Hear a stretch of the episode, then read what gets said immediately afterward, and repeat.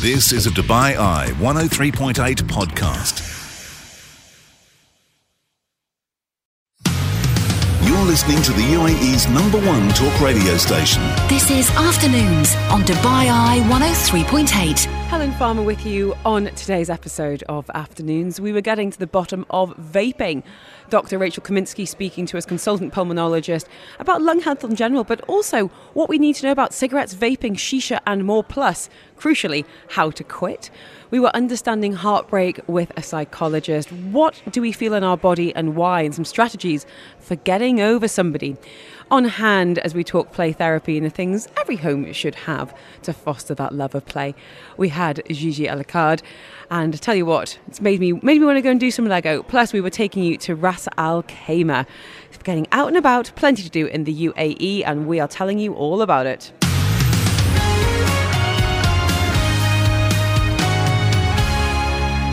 Recently, the European Respiratory Society has changed its stance on vaping. We're hearing lots out of the UK on this, and we're on hand to help you out as we talk lung health between now and three o'clock with Dr. Rachel Kaminski, consultant pulmonologist at the Saudi German Hospital. The text lines are open, the phone line is open. You can get us on 4001, and of course, it's 04871 on the phone and the WhatsApp too. You don't need to put your name on those messages if you would rather not. Just want to make sure you know where you can go to get some expert advice. Dr. Rachel, how are you? Very well, thank you. How are you? I'm very well, thank you. I have to say, um, went out for a little walk on the beach this morning. Air was feeling lovely and clean and fresh after the rains. So I'm glad we're talking about this because we did touch on lung cancer recently and had an awful lot of messages about vaping, and unfortunately we ran out of time. So, in light of these recent changes which are going to come on, I'm, I'm really grateful for your time. But you're quite new to the UAE, coming up on a year. So I wanted to ask you, I guess, what you're noticing, what you're noticing about us, doctor, in terms of any UAE specific issues that are coming into clinic, or any even any patterns that you've noticed. Uh, so obviously there's lots of people from all over the world but the common thing that seems to unite a lot of my patients is that they are suffering with respiratory problems. So, a lot of them coming in with chronic cough, uh, with uh, shortness of breath, with wheezing, and sort of episodic symptoms that happening, you know, maybe every uh, winter, um, and not really knowing what to do about it, really. So, how do you help in terms of the screening, the treatment? Um, is there anything here that you are able to do and access that you couldn't perhaps back in the UK, or I guess you know, what are people responding to?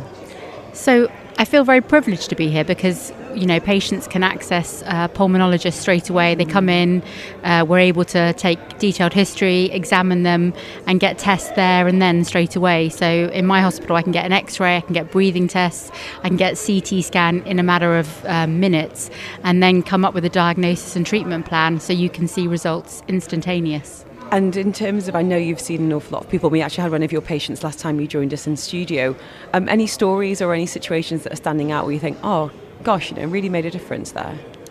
Um, the prevalence here of asthma is really, really common. So people that cough, get wheezy, get breathless at night, um, and then have these symptoms frequently. Actually, a lot of them have got underdiagnosed asthma, um, and it's sort of coming here in the genetics and the environment mixing together, meaning that they then show these signs and symptoms. And now we've got millions of treatments for asthma. You know, amazing inhalers, and then for the severe asthmatics, these biologics, um, which have revolutionised their health and managed to start many patients on them and it's giving them their lives back. So it's, it's amazing. For anyone that didn't hear us chatting last time, would you mind explaining that biologics and just, I guess, pretend that, you know, well, I'm not a doctor, and, and, neither are many people listening today. So, would you mind breaking it down? Yeah, of course. So, asthma is your body, your lungs overreacting to the environment, um, and it's an abnormal reaction to something that you're inhaling. Most people can be treated very easily with um, inhalers that they take that will reduce the inflammation in the airways, and a medicine that uh, relaxes the smooth muscle to open them up. But some people, despite um, taking their medications, their inhalers correctly, and uh, um, being adherent adherents are taking them every day still suffer symptoms, so still are waking at night, still reliant on reliever medications. And the biology that they have normally is what we call T2 high. So they have allergic inflammatory asthma. Um, and what happens is the body has got too many of different cells um, that then overreact and basically send out a massive distress signal saying, hey, what's coming in my lungs is really, really bad. Let's close everything up to keep you safe. Mm-hmm. So, what we can do with these biologics, which are targeted medicine um, that patients can administer to themselves at home, um, and these range from injections uh, in some medications two weekly to other medications that only need to be given every eight weeks um, via like a pen that patients would have for diabetes. And what it does is it basically stops their overreaction of their biology, so reduces the cells that are overactive so that these patients don't experience those symptoms. Are they safe on the long term? Completely safe because what we normally give for asthma exacerbations, even in children, are steroids, which wipe out the whole immune system, and these work much lower down in the inflammatory response, so are much safer and much more targeted. And we've had biologics in asthma for 25 years, and then some of these anti-eosinophilic as- uh, medications, and now recently we've got one for non-allergic, non-eosinophilic inflammation. Um, so you know, our older patients that didn't have any treatments before, um, and they're very, very safe. All the studies that have been done have been worldwide, and, and uh, patients are really having new, new quality of life. We can help you with asthma today as well, as you can hear. Uh, consultant pulmonologist uh, Dr. Rachel Kaminski with us from Saudi German Hospital. So if you've got any questions for her, get in touch. Um, can I ask you, and we are going to move on to cigarettes and, and vaping in light of this new stance very soon, but are there any common misconceptions, Doctor, that you hear, whether it's in clinic or dare I say it on social media where everyone's an expert, um, that you, now you've got the power of the microphone, um, you'd like to address? Um, so I think with regards to sort of smoking and vaping, um, people tend to think that vaping is completely safe, shisha smoking is completely safe, um, and that cigarette smoking is bad and that they're not in the same category. Um, I think also people think that whenever they have an infection, that they, if it's not getting better uh, very quickly, that they need antibiotics. Um, another common thing that we get is that patients that get uh, asthma symptoms say, "Well, I only have symptoms periodically, therefore I only take my inhaler when I've got those symptoms." Well, if we can help you out this afternoon, we've got Dr. Rachel us through until three o'clock. So whether it is understanding a term, a condition, diagnosis, or of course, um, help you out with anything you're struggling with.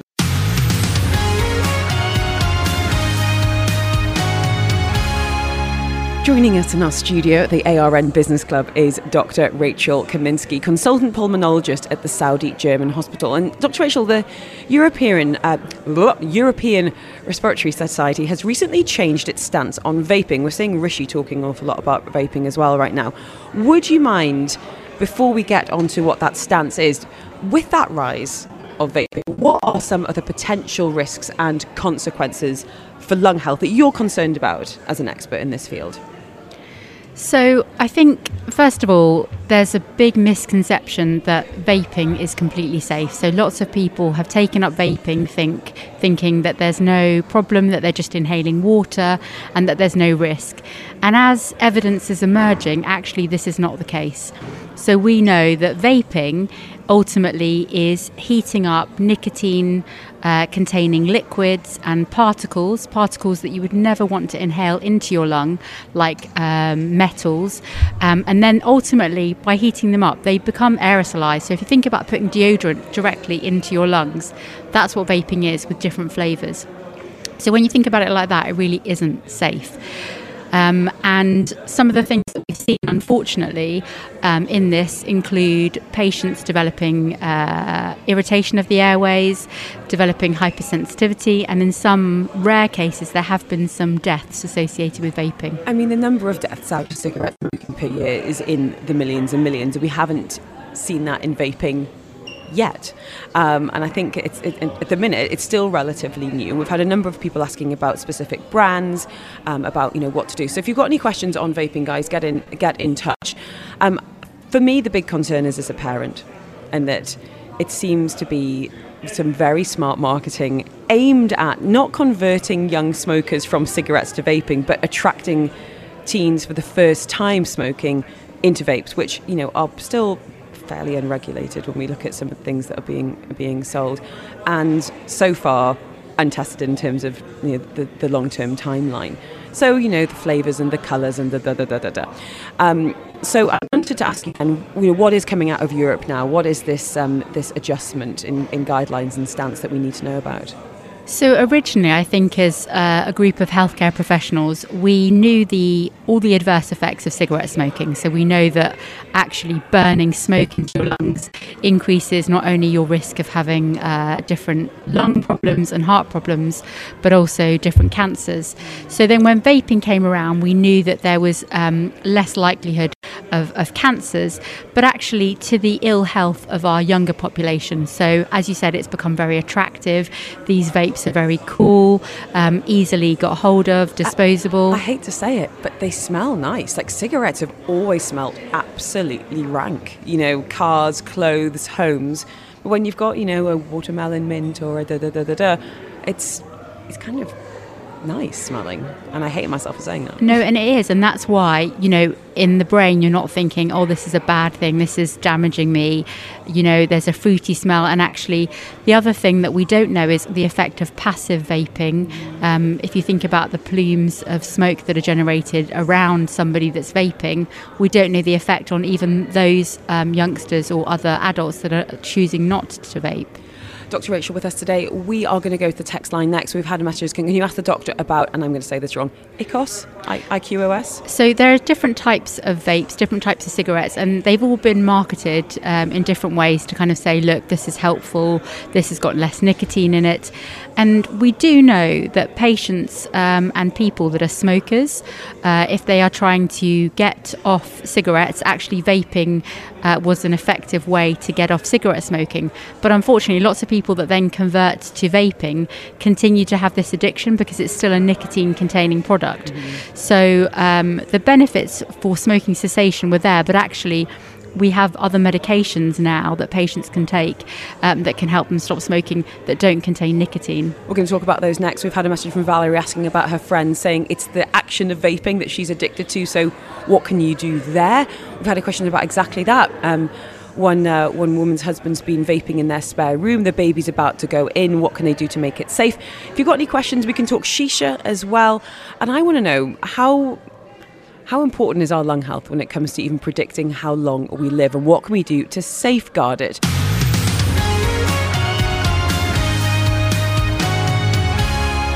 It is always a busy one on the text line when we have an expert doctor in the studio, and it is Dr. Rachel Kaminski speaking to us from Saudi German Hospital. We are talking lung health, vaping, smoking, quitting, of course, and you can reach out if you need any insights or advice.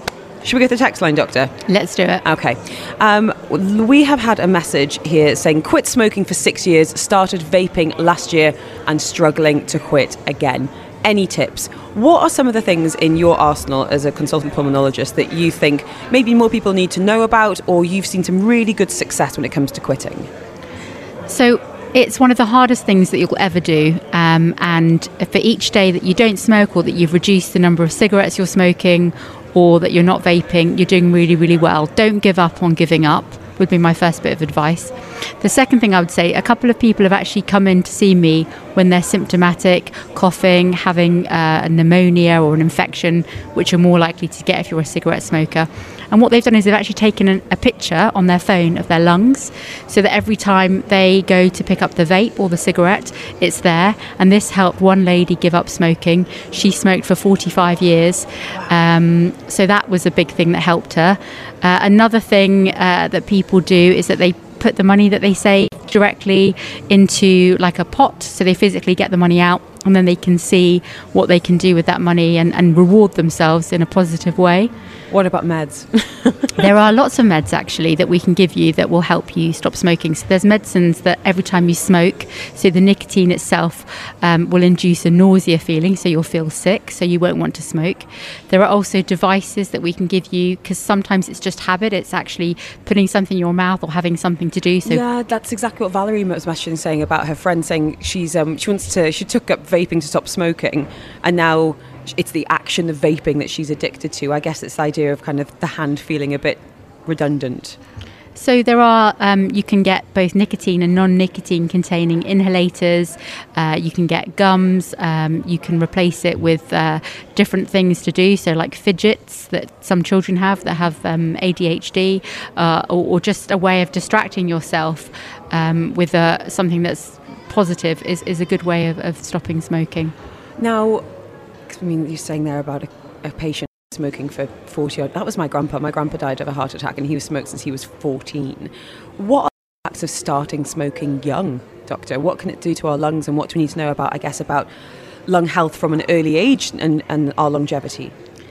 So, your lungs, um, from uh, obviously the time that you're created and that you grow uh, in your uh, mother's stomach to when you're born, keep developing up until the age of about 25. So, if you start smoking at an earlier age, you're never going to reach your full lung health potential. So, that's the total amount of lung capacity that you have.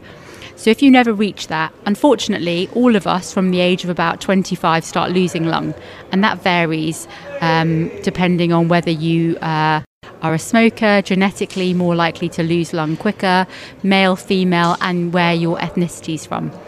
Can I ask then, how much of a correlation is there between lung health and even lung capacity, if we're going to be really specific about it, and even how long we'll live? Can we draw a line? So it's directly related, um, and we know that you need a, certain amount of lung capacity in order to keep you well, to keep your oxygen levels uh, adequate, to be able to. Uh, be active, perform things that you'd be able to do. And unfortunately, all um, uh, everyone loses lung at different rates. So some of the things that you can do to improve that are obviously if you're getting an infection, have prompt treatment for that. If you're a smoker, try and stop smoking. If you've got a family history of any lung pathology, genetically you're less likely to have good lungs, and so things that happen to your lungs are more likely to be impactful. So and keeping yourself fit and active, your lungs are a muscle. Uh, the more you use them, the better. If you've got a lung problem, please don't just sit at home and do nothing. The more you use them, the stronger the muscle becomes. Can I ask, and we're, and I'm glad about it because I find the topic of breathing and breath really, really interesting. But we we are talking about it more and more, and just how interesting nose versus mouth breathing is in terms of you know our nose as being filters you know we speak with our mouths we breathe with our noses are you seeing hopefully a bit more awareness around breath you know a friend of mine said you know, we'll be talking about breathing the way we talk about hydration in 10 years' time. More awareness going around? Definitely. But the other thing I'll say is when you think about breathing, do you find it difficult to breathe? Because yeah. when you think about breathing, you sort of forget how to breathe. And actually, uh, a big thing that came out of COVID is that um, it changed the way people felt about breathing. And then lots of people breathing pattern disorder, dysfunctional breathing, um, and they were things that really affected people. So, you know, getting into good breathing patterns, um, ways of actually making sure you're using all your lung muscle and, and getting uh, the important oxygen to all your organs is really important.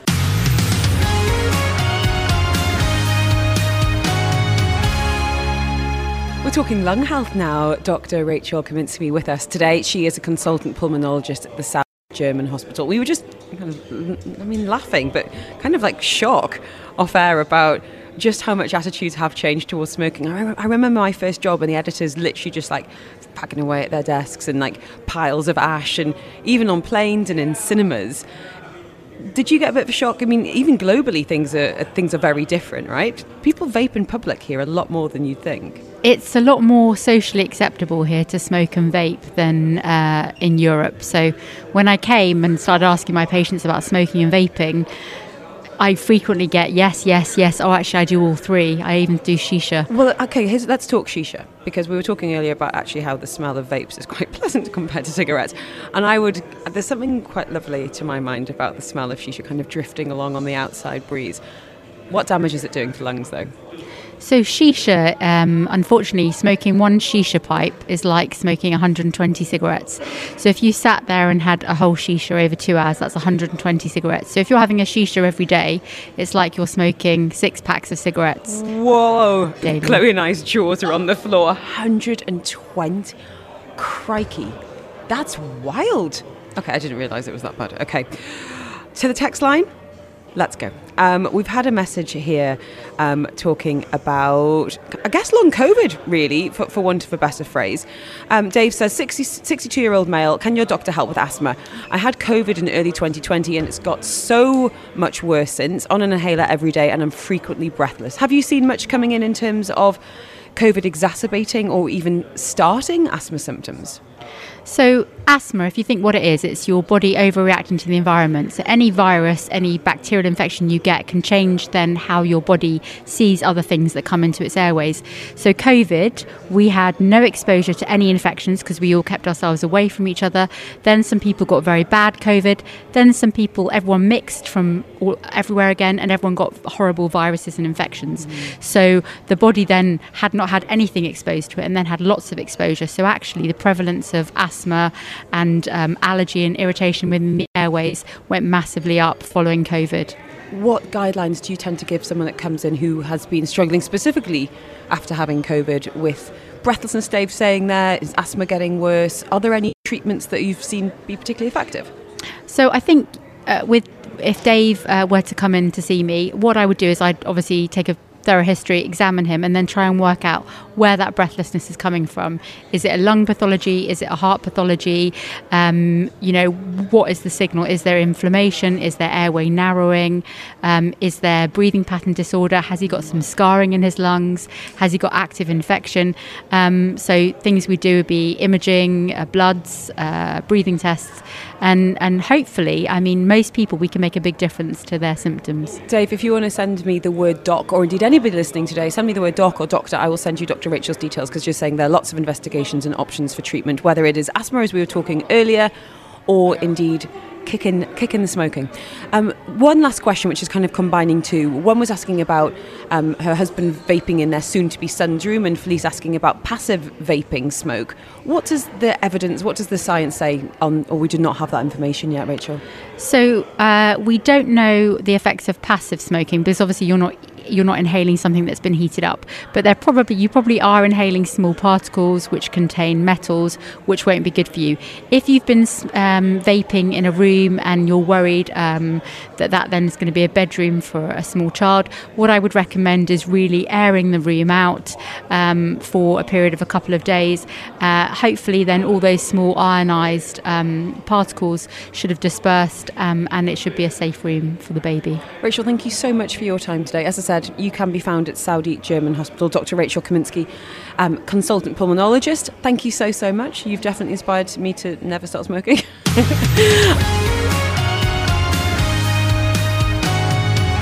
Intense feelings of pain, confusion, longing.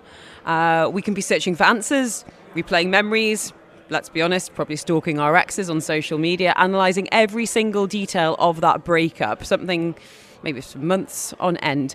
The good news is, though, once we understand the psychological mechanisms at play and get some pro- proactive with our strategies, we can mitigate the doom spirals that so often happen post breakup.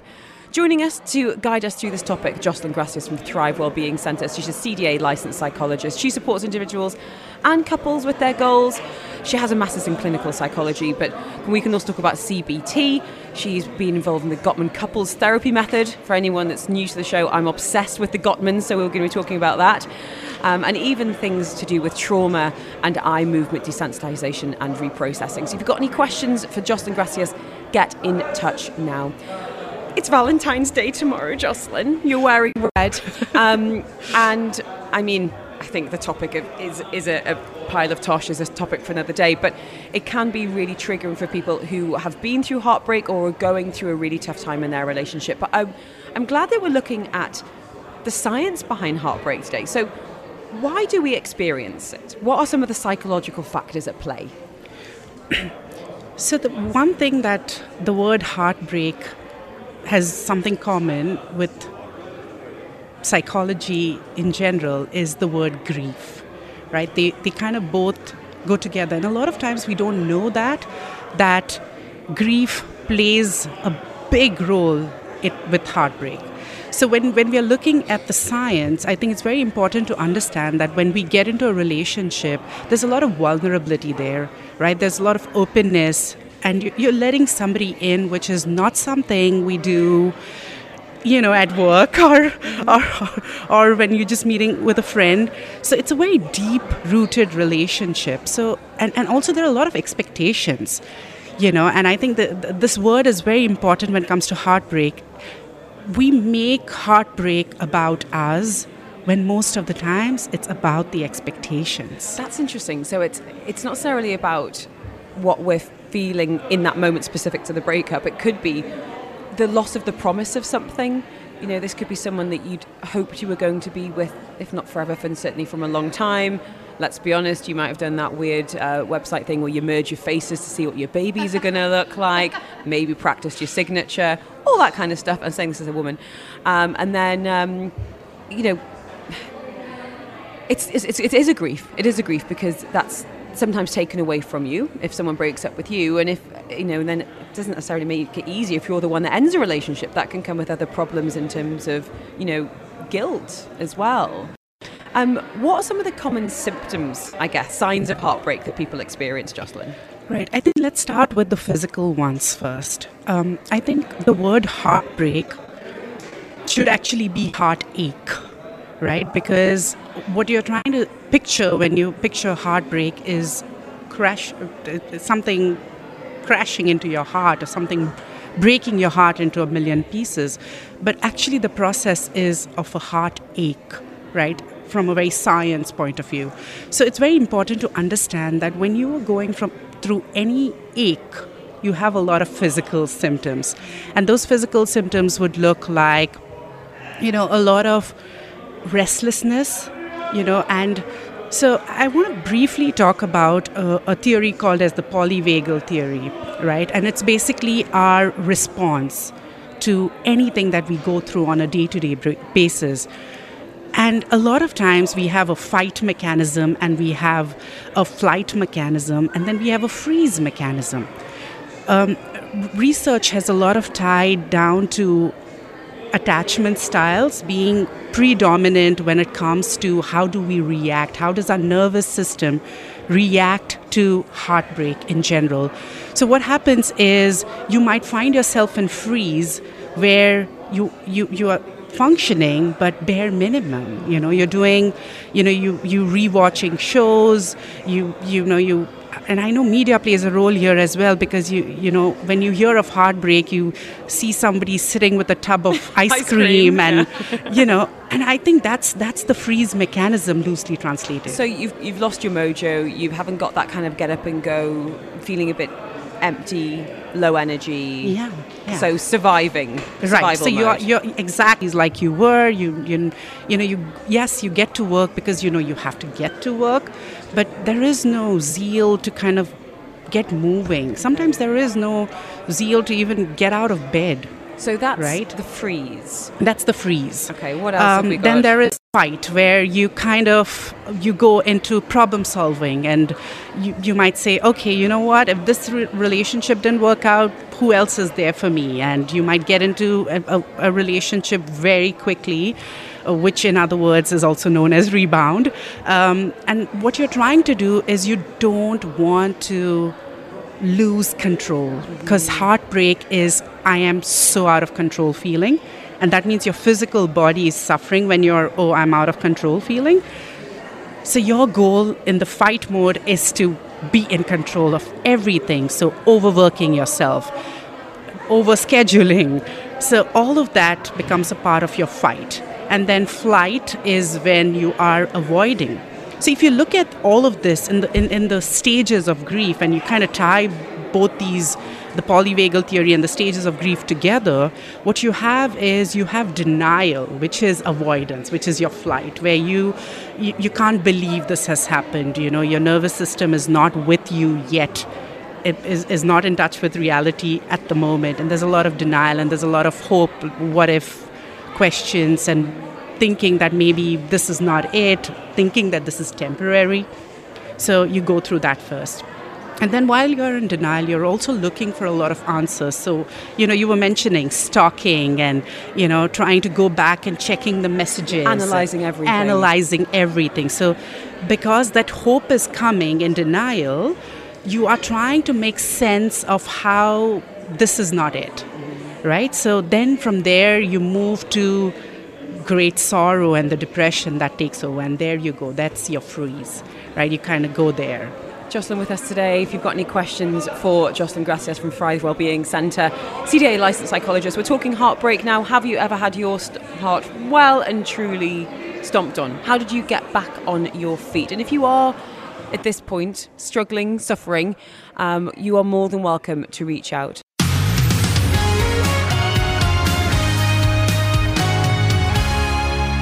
Joslin Gracias is a CDA licensed psychologist who supports individuals and couples with their therapeutic goals. And we're talking heartbreak today. Some really interesting messages on this, asking for help, but also those of you sharing your own experiences of having your heart broken and how you ultimately have come back from that. So if you do want to get in touch, the text lines are open. And because I know we're talking about quite a sensitive topic today, if you would rather leave your name off, that is absolutely a okay. We were just talking about the, the stages of a heartbreak there, Joslin, your denial. Um, anger, bargaining, do we see that? You were just talking about how heartbreak is really a parallel to grief. Do we get the anger and the bargaining? Oh, yes. I, I really think that there is anger is a very strong part of the process because when expectations you know can't go the way you want them to go and you, your future doesn't look like the way you imagined it would that creates a lot of anger. And when i say anger a lot of triggers as well. So a lot of times our sense of self uh, kind of goes under the microscope when we are dealing with heartbreak. And and one very important thing for me as a psychologist when i'm working with my clients is that awareness that i can help my clients with to understand that heartbreak is a normal process. Yes, it's a it's a very horrible. It's a horrible process. You know, it sucks to get your heart broken. But I think we need to normalize that it is an it's it's a normal part Yes, of life. It's the human experience, isn't it? it is a human experience. What's the alternative? Is never being vulnerable, never letting your walls down, never experiencing you know, love and passion, and you know putting yourself out there because the rewards for that are so so are so great. We've had some really insightful and interesting questions coming in on this. Um, um, Amma saying, "What if there's broken trust? How can you learn to trust someone again?" I think that is we're going to be talking about recovering from heartbreak, but I think that is a really important part. That is a very important part. And I think every heartbreak has trust that is broken, right? So the, the trust is not out of the picture. With heartbreak, your trust is broken. So this is what I was talking about, where our sense of self kind of goes under the microscope. So if you look at it from a very realistic point of view, trust is a process that we have. We, we, we're not born with it. We learn to trust. And you don't Right. You don't necessarily trust someone immediately. You might Yeah. like them and you might hope to trust them, but their consistency of behavior builds builds trust. Yeah, definitely.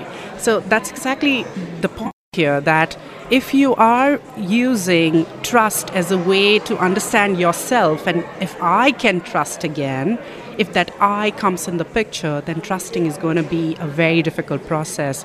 It's going to not be a normal process anymore because mm-hmm. now you've put yourself under the microscope and now you're making something about you that is making it difficult to trust, and that's not okay. Talking heartbreak now, and the average adult goes through three major relationship breakups and spends across their life around a year and a half getting over them, research has revealed. Joslin Gracias is a CDA licensed psychologist from Thrive Wellbeing Centre. She helps individuals and couples with their goals. And we're, we're going to go to the text line. We've had, a, we've had a lot of messages for you, Joslin, on this. Um, some some comments, some questions. Um, a message here saying trust this day is the issue when it relates to heartbreak. Um, social media has changed all the rules. Everyone's a stalker. Everyone's recorded. Anyone who fancies your partner has endless access to them. Couples have to work harder than ever to remain happy. I think. I mean, I, I completely agree that it's, it's not when you meet someone and you get married. That's not necessarily the end to the work. That's sometimes just where the work starts. But it's an interesting point there about trust and access. What do you think about that? a lot of pros and cons right there, right? So social media plays a huge pro in terms of finding people, meeting people, you know, so your radius and getting to know people is more.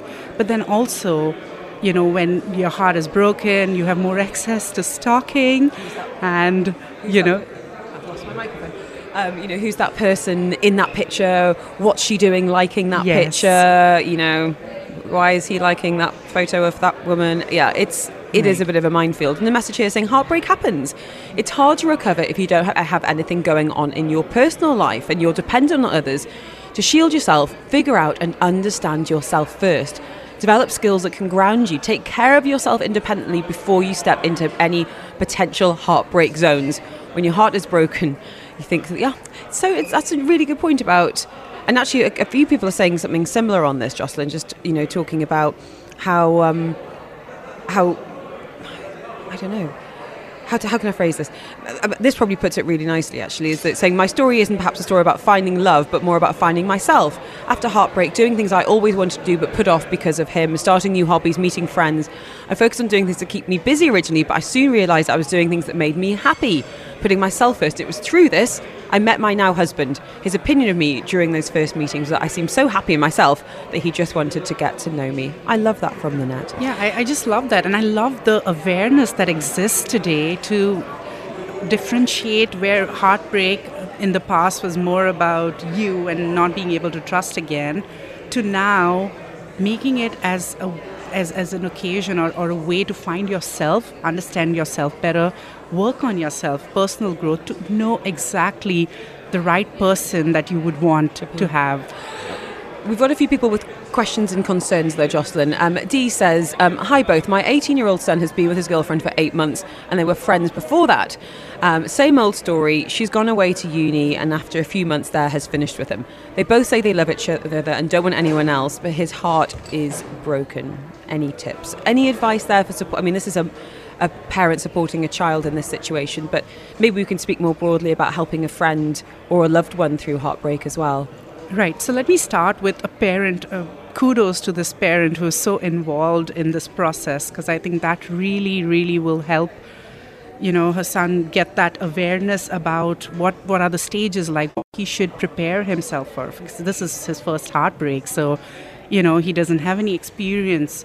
Not that I'm saying experience is is the only thing you need to get through heartbreak, but you know, it it, it makes a difference mm. knowing what it feels like. And, so and knowing that you can survive it. Yes, knowing that you can survive that exactly. I think that's that's the thing that is different between your first heartbreak and then the ones that come after. Is the first one really feels like this is it, End of the world. Right. Yeah, end of the world. Yeah. Mm-hmm. So it's nice that you know, and I think if if this parent can be more vulnerable, can talk about her own experiences and how she got through, and how this is a very normal part of life, but while emphasizing on the word normal, it shouldn't be made to look like, well, get over it. Yeah, you're only 18. It was never going to last forever type chat. Yeah, because so- yeah, it's you don't want to belittle what he's going through. Exactly, exactly. So acknowledging what he's going through, giving him the space to feel, but also helping him to see that all emotions are healthy, you know, and normal.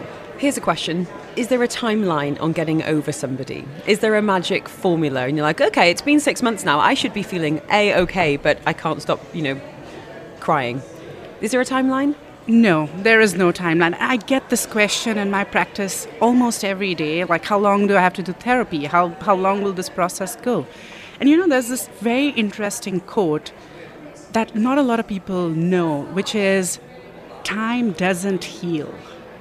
Right? Time I can thought time did heal. time can give us the space to heal, but if we just sit with that time doing nothing, I'm sorry, you're not healing. Mm-hmm. Yes, you're forgetting because new memories are taking over, and that's how we work. You know, our memory works that way. But just because you've forgotten something doesn't mean you have gotten over it or you have healed from it and you're ready to kind of move into a new relationship.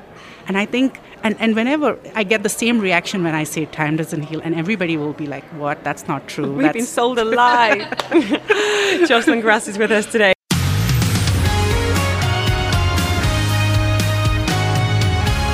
But we're understanding heartbreak now. Joining us from Thrive Wellbeing Centre, Joslin Gracias, CDA licensed psychologist, and she works with all different methods and techniques, whether it's getting over trauma or indeed helping couples or individuals reach their goals. Can we go to the text line? I think we've really tapped into something here, Joslin. We've got a lot of people asking for your information and uh, and your advice. Hill saying, Book recommendation, please. My husband and I have separated. I thought our relationship might improve, but he's actually got zero interest in this. I'm seeing a therapist, but always find a book helpful.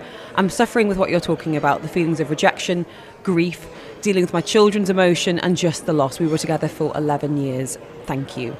Um, book recommendation, I think, is a really good question because it's something you can do on your own timeline, something you can dip in and out of. Have you got anything that might be useful to Hill or anyone else in that situation? Right. Um, you know, I'm just thinking, and I think compassion is self compassion is something that can help you get through this process and something that you need the most to get through this process. So there's this amazing book or series of book by psychologist uh, Dr. Kristin Neff uh, the name is self compassion, and there's another one which is fierce self compassion. So the fierce one is especially for women, and it's, it's especially you know for heartbreak and codependency, and how um, you know sometimes we hold a lot of weight being women and you know the expectations that we have uh, from ourselves and sometimes struggling with shame as well. So i think these two book recommendations but in general i would say radical acceptance because it takes a lot of time to reach radical acceptance. And dr tara brach has written an amazing book on uh, this topic. Okay thank you for that Hill. great question and some great recommendations. Um, we've had a number of questions on this i'm going to kind of bring together into one um, which was why aren't I over this yet? I thought I'd be stronger now. One saying, um, I hate the feeling of loss, grief, sickness. I thought I'd be stronger now, but I'm not. Don't know what to do with myself. I'm sick of bursting into tears. What can help? Can we talk strategies? Yes. Whether it is, I don't know, friendship, a bit of wallowing, a, a bit of, I don't know, do you need to cut or wash that man or woman right out of your hair? I don't know. What do you recommend, Joslin? Um, I think first, before even we go to processing, we need to kind of get in touch with ourselves and be mindful and aware of what is happening to us while dealing with heartbreak. And this is very important because while you go through all this process, I'm going to bring us back to something that I was speaking some time back, which is a lot of times we wait for time to heal us. And that's not true. So, yes, you have to do a lot of active work. But I wouldn't say as soon as you get into a heartbreak, I'm not saying just keep replaying the whole relationship and just wallow in it only. Yes, that will be the first part of it. But then when you're ready to move into the second part, which is the processing, and then the third stage is healing. And in processing, this is very interesting because in processing, you don't use distraction. You use a lot of mindfulness, a lot of grounding, and a lot of ways to better the connection with yourself. And that's very important. But yes, what do we do in stage one then? In stage one, you're going to do a lot of self care. You're going to use your social community that you have to help you get through this. Remember, you don't have to be alone in this journey. I know there are a lot of people around you that care for you. This is the time, this is the stage where you need them. Mm-hmm so whether it's temporary distraction where you're hanging out with them, because you know you have to understand that our nervous system is handling too much, and when it's all raw and you know and, and it came to you by surprise and it's too much, you don't just go straight into processing because then you're harming yourself by thinking that you know what, get over this. I just need to keep focusing only on this, and then it'll all be done but then what that does is it can take a toll on yourself, mm-hmm. the concept of self, your sense of self, and that is not something you want. Where does a professional come into play? And I, I'm, I'm kind of thinking about almost like situational depression. You know, whether it is a, a, grief of a loss of someone, and that can be a bereavement, but a loss can be, you know, saying goodbye to someone or you know having having your heart broken. And I say this as a friend who has supported numerous friends through breakups and it sounds awful, and I'm sorry if you're listening, it can get a bit boring as a friend. It's saying the same thing. Also, my number one tip as a friend is don't say that you always hated them because I can guarantee they will get back together. Um, but the role of a professional can be really useful because you presumably can go in and have quite a transactional experience of going, I'm going to pay you X amount of money. You are completely impartial. You've got no dog in this fight. You've, you, you know, you you and you've got a huge amount of knowledge and education around it. What can someone expect in a session um, such with someone such as yourself if we are talking about heartbreak? Right. So the the stages are going to be the same even when you get into therapy, and I think therapy plays a very important role because you're right. You know, especially in Dubai, you know, with work and everything that's going on, it's very difficult sometimes to give someone that one weekend that you might have. And helping them get over it. So therapy is is is a huge play here because it's helping you sort your thoughts out, your belief system out, but it's also helping you build a better connection with yourself. And at the initial stages, you need a lot of external validation because when you're hurting, internal validation sometimes falls Yes, short. not enough. Yeah. So, you know, that can help you in therapy as well. And then when you're ready, we also work on strategies that you work on your own internal validation that makes, you know, you not requiring therapy anymore. Thank you so much. And also, we should say that you've got some great tools and techniques in your arsenal, whether it's overcoming trauma, CBT, talk therapy, and more.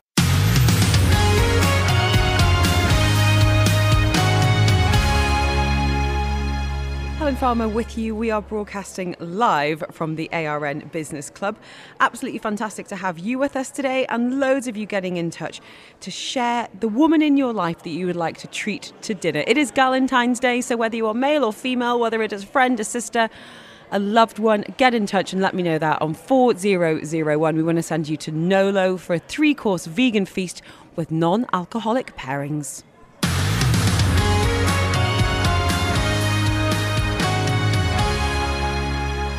Talking the power of play this afternoon, and I've had some really interesting messages on this because I feel like sometimes we just for, kind of forget how to do it. Um, but joining us to kind of hold our hand through this topic, we have got Gigi Alaqqard joining us. She is a mum of two, crucially. I think it's really important to mention that up top, and has gone from a full time job in project management to quitting, studying, and starting her own business helping children through kids coaching and everything from boosting self confidence and focus skills to emotional resilience and regulation as well. Gigi, thank you so much. How are you? Hi, thank you for having me. I'm really good. How are you? I'm really well, thank you. Now, we actually met on Sunday for the first Yes. time because my girls came to a workshop you were having in Al Sakal. Would you mind telling us a little bit about that workshop and why it was something you really wanted to help out the kids of Dubai with? Yes, of course. So the workshop is called Flee, Feel for Palestine, and um, what I've always done is done group workshops for kids with different coaching topics. Uh, but with everything going on in Palestine, really wanted to incorporate more Palestine-related topic, but also um, giving them some sort of coaching and life skills. So what we did is we did. Um, talk and teach the kids about their emotions, how to express their emotions, where their emotion comes from, how do they feel them in their body, and related to um, what's going on in Palestine and how they feel about it, and, how, and what they can do to to help out and um, stand up for Palestine. The girls really loved it. They really loved it. They've been talking to me about obviously what they were learning through some of the storybooks and the activities you're doing, but also this idea of emotional regulation. So, you know, my daughter was like, you know, you have a thought. And then you have a feeling, and then you have a behaviour, and I was like, okay, wow, and this is, this is something that a lot of people in their forties could do with understanding. So 100%. it was really wonderful. amazing. Um, I mentioned there, I guess, kind of kids' life coaching. What, what what exactly is that, and what are some of the issues that you're helping families and children with, Gigi? So, kids' life coaching is mostly basically teaching kids life skills, giving them life skills, giving them tools to navigate life, to navigate challenges that they go through with confidence and resilience. And because I think as adults, we are kind of facing issues now as adults. And I wish I had, you know, someone when I was a child that kind of, to kind of, you know, hold my hand and teach me these these skills and give me these tools. So um, through play, through different tools, activities, uh, storytelling, art, meditation, we teach kids um, tools that can be related to emotional regulation, to um, the power of their thoughts, and, and, and kind of to, to have more of a positive outlook um, about life.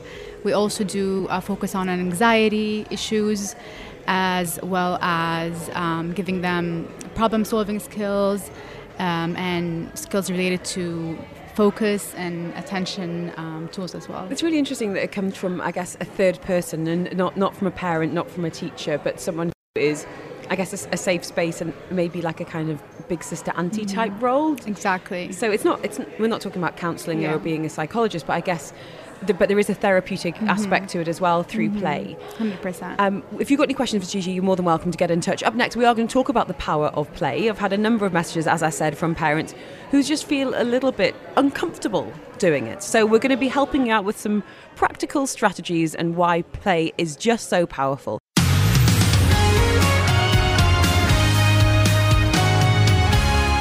Gigi Alaqqard, the mum of two, certified kids life coach, who's always been passionate about working and connecting with children. She now does it in group workshops and also one on ones as well. And I guess, you know, when you're working with children, you also must be having conversations with parents about supporting some of the work you're doing. And you're really passionate about the power of play, which I am too. Um, Yes. But I wanted to ask you if, if you could maybe speak to us, if not the science or the data about it, but why it is important, the role of play to mm-hmm. connect parents to children. Of course. So, play is really the language of childhood. That's how they talk, they express, they connect, they communicate, they trust you as an individual, as an adult, or as a child through play. Which is why we always tell parents to just just play. Just don't don't overthink play. Like play is just really and play can be very different but it's not really on our on our own terms as parents but it's it's on our on our children's terms. Mm. We just regardless what play is we just sit with them. And it's mostly it it should be more of a free play unsupervised without controlling how it is with, Oh, without you know like don't it's so okay much to color outside of the done. line. I, I understand and i get it but and that's how they they'll learn. That's how they'll work on their cre- creativity. That's how imagination gets even more and more with kids. And when when they're when they're left left to do free and unsupervised play more often than you know us as parents. And i know it's easier said than done because i'm one of them. Like you just don't want a lot of mess and things everywhere. Mm-hmm. And you know you want things to look pretty. Yeah, I'm like, you have these ideas about baking or doing art with your kids, and you're like, okay, but that's not how it's supposed to be done. I know. Um, inter- some really interesting messages coming in on this. Yeah. Now, speaking personally, I love Lego. I'm a bit of a Lego freak, so that's kind of my happy place. I like painting with the girls, but some things I find really boring. Like they've got these LOL dolls, and I hate how they look. All the plastic, but they keep on getting their birthdays. I'm like, I don't want to play with you. I think they're gross. So I've kind of got things that I'm happy to do right and same with my husband. Um, but I think we we kind of forget as parents how to play, to be honest. And Julie's saying in, a, in this fast-paced and pressurized world, play is even more important than ever for our children, but for parents too. Pass the Lego, Julie. Um, no name on this message, Gigi, saying my husband is quite a serious person, and our sons, four and six, desperately need and want to play with him. He asks them all the time. He'll try to stall them, but they ask again and again, leading to him snapping at them, which is awful to see. Does Gigi have any advice to get them to play together without nagging and pushing him further into himself? Is this something you've heard before? it's tough because like i said as an adult as adults it, it can be tough for us to know how to play which is why i, I always say like we we are overthinking play we, we, we, just should really follow the children's lead we're not leading play and we're not controlling play we're just going with with their flow and I think maybe the dad in this example is just kind of stressed as like, okay, how am I gonna play and what am I gonna do and, and what I'm gonna say? Am I gonna say something right or wrong? But I think just following his child's lead and and you know, letting go of, of being in control can really be the first step in, in, in trying to get into the, their children's world and see how they they think and how they see see things. I also think that some people just resonate with kids at different ages and stages. So my husband said mm-hmm. when they were, when the kids were really little, he's like, I'm just not into like the mm-hmm. toddler years. When they get a bit older and we mm-hmm. can, you know, make things together or have Yeah. conversations, together, he's like, that's when I Yeah. hit my sweet spot. And I'm like, Yeah. okay, you, I'm holding you to Yeah. that. Definitely each each phase has its its thing for It sure. It does, and there's also this idea of play that you have to be on your hands and knees on the floor, Mm-hmm. and you've got to be like letting the kids put makeup on you, or you've got to be making a mess. Play can take No. all different forms. And actually, a message from Rashid saying, "Does playing video games count?" I think so. I think so too. As long as you don't rely 100% always on like screen time to Yeah. connect with your child. But definitely, like if you find a common ground with your child, and that is video games, and whatever that is amount of you know time per day or per week, then great. As long as it's not solely yeah, that. Because I think that is often how kids, it's how kids socialise with each other now. It's you know it's a big topic of conversation Yeah. for a lot of kids. So by not, you're kind of closing off a big Yeah. part of their lives and Yeah. their passion. But I think you're absolutely right. It can't it can't, it can't be the sole way Yeah. that you connect. Um, it's half term for a lot of kids right now, Mm-hmm. Gigi. Are there any, um, I guess, toys or equipment or Mm-hmm. essentials that you always have in your home, or you, you love every family to have to kind of foster a love of play? What's what's worth having at home? One of my fav- favorite things is focusing in open ending plays. So that can be, like I said, Lego. I love these like the magnet, magnetile things. Like you can create houses, you can create um, car garages and have you know cars or dolls, Ramps you know, going through it exactly. So it can like really be open ended. Uh, pretend plays huge for kids, and I think that's probably my favorite playing with my girls because it just it also they tell you stories and you you start to find out things maybe that happen throughout the day or in school or or you can even talk about real life situations through pretend play.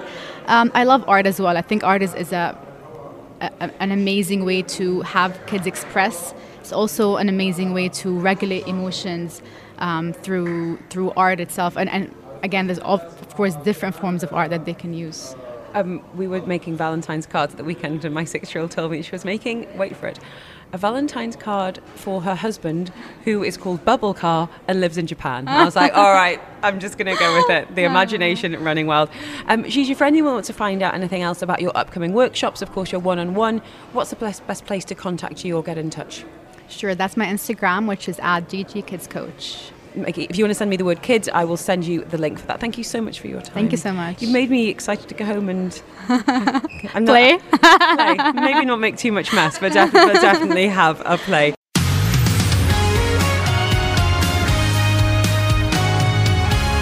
Taking you to Ras Al Khaimah now, and who better to be our guide than Dr. Natasha Ridge, the founding executive director of the Sheikh Saud Saqr Al Qasimi Foundation for Policy Research. She's got decades of experience, has been in the region for almost 20 years, and has written more than 30 publications.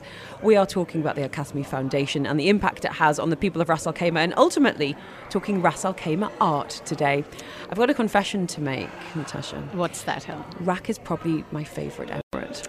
I love it. I love it. And I feel like the perception of RAK has really changed. And I think the pandemic was a big a big part of that. When people couldn't travel mm. outside of the UAE or were reluctant to, we started to discover and rediscover what was closer to home. And I think RAK became just a real shining star over the last few years. So how did you come to uh, to be part of the of the, the fabric of Ras Al Khaimah? Well, many, many years ago, I wanted to work in the Middle East. Um, unfortunately, my, my career path took many twists and turns, but ultimately, I came as a teacher.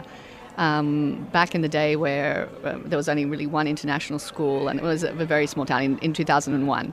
So, yeah, I began my first career and my first step into the UAE into Ras Al Khaimah. We had one hotel, uh, no shopping malls. We drove to Ajman to do our groceries. So, yeah, it was a very different life, but it was amazing from the beginning.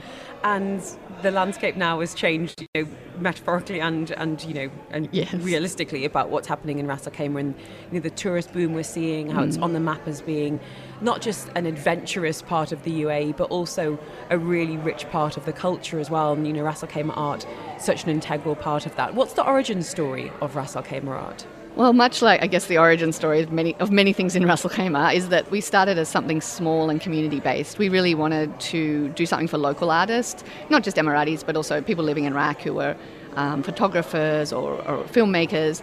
And so we thought, oh, we'll just have this like two day little festival at the museum. We thought it'd be nice to mix it old and new. And um, from then, uh, like 12 years later, we're now, um, we have, you know, we went from maybe a couple of hundred visitors and, and sort of 20 artworks to over 100 artworks and 20,000 visitors.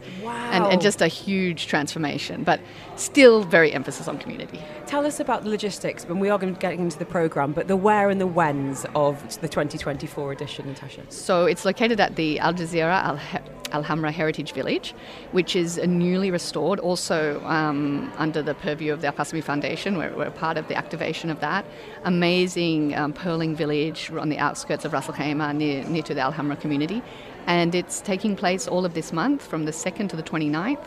But particularly the weekends are very active. Uh, we've just had pet friendly weekend, but the festival is pet friendly all month round, as is the site. And next weekend we have a weekend for family and kids, lots of fun activities. And then following weekend we have an emphasis on culture and heritage. There's also been some food because I spoke to some incredible restaurateurs on Farmer's Kitchen a couple of weeks ago. Indeed. And actually, this brings in a bit of an Aussie connection as well. It was Australian, Emirati, and some Italian fusion as well. That's right, that's right. It was amazing. I was in uh, a small village of Carcoar, which you would have heard about from Kelly and Paolo. And I said, Oh, this food's amazing. Have you guys ever considered um, doing a pop up. So you brought them over? Yes. oh my gosh. And they were like, Ras Al what? Where? Well, fortunately, they met in Abu Dhabi. And you would have heard the romance story. So I, I didn't sound like a complete widow. And, and, the, and the proposition didn't sound completely bizarre. But we've been very blessed to have them over for a second round.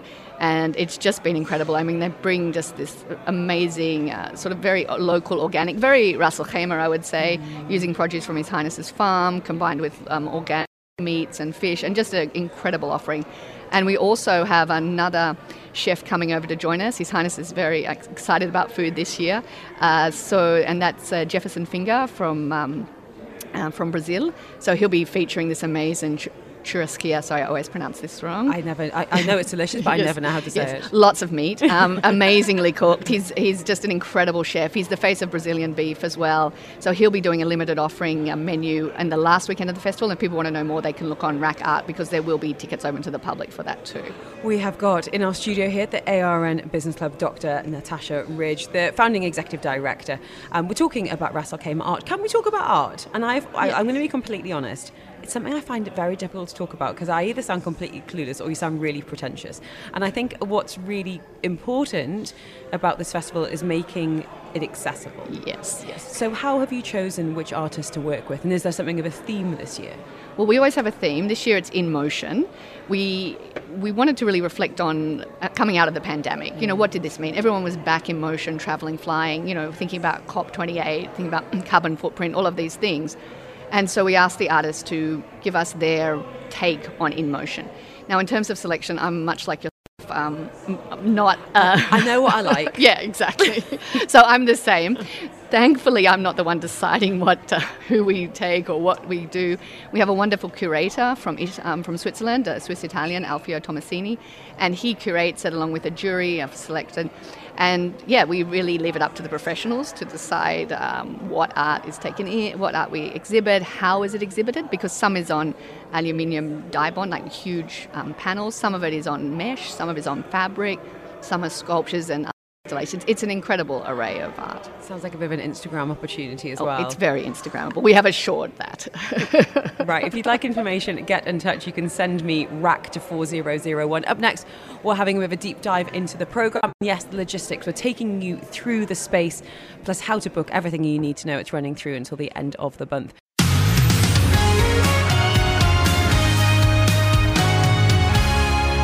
Dr. Natasha Ridge with us today as we talk about Ras Al Khaimah art. It is on now, running through until the 29th.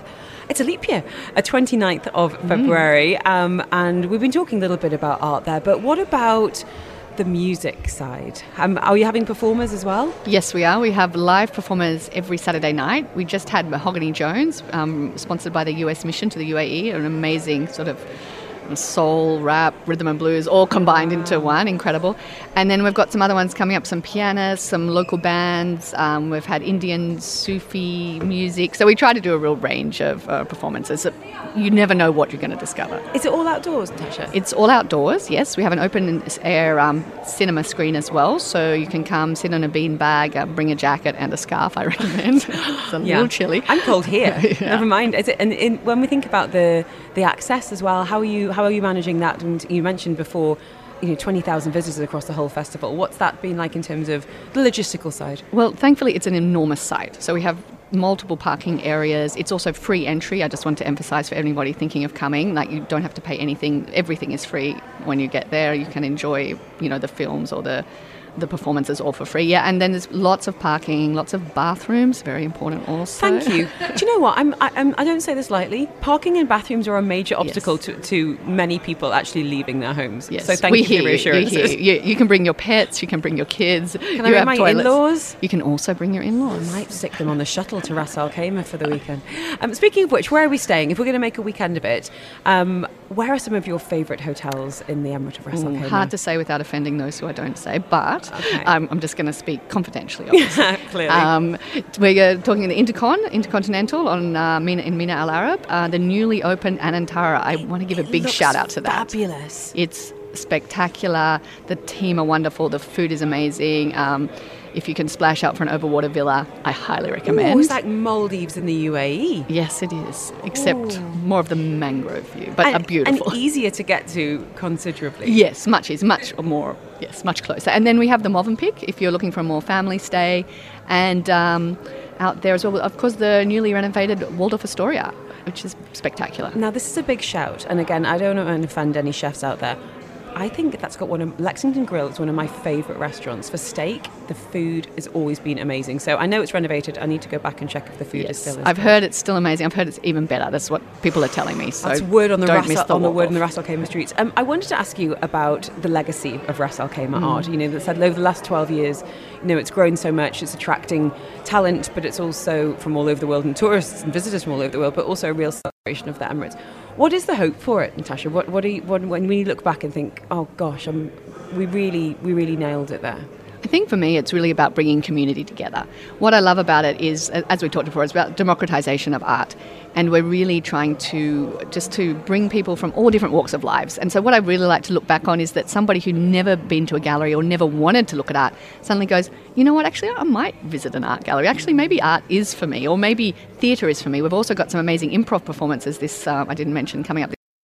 Maybe you're interested in theatre or art or music, but but that somehow we opened up people's hearts and minds to the artistic world and creative world. And a lot of that starts young as well. So super family friendly. You mentioned Very. this weekend is kind of big emphasis on that. Anything Yes. you'd like to highlight in particular? Oh, we've got draw um, painting lessons with your children, and, and just all. Um, there's too many things. I think there's some pottery. There's little um, tour guiding. There's some kind of I think event uh, like an amazing race style event where they can go on treasure hunt. So all kinds of things. I'm sorry, I'm not doing it justice, but it is amazing. It's all on our website on rakart.ae. We've just had a couple of messages going how to book. So I guess that's my last question. To No you. need no need to book. no at need to book. For the workshops only, you can go online and book them through our website.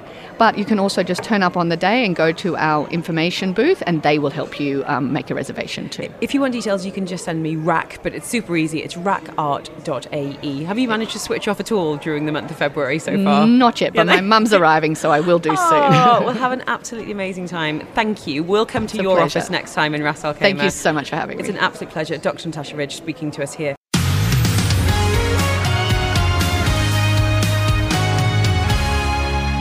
And thank you for downloading this episode of the Afternoons with Helen Farmer podcast. Don't forget, you can subscribe. You'll get direct to your phone as soon as it's out. And you can listen to me live on Dubai Eye 103.8, Monday to Friday between 2 and 5 p.m.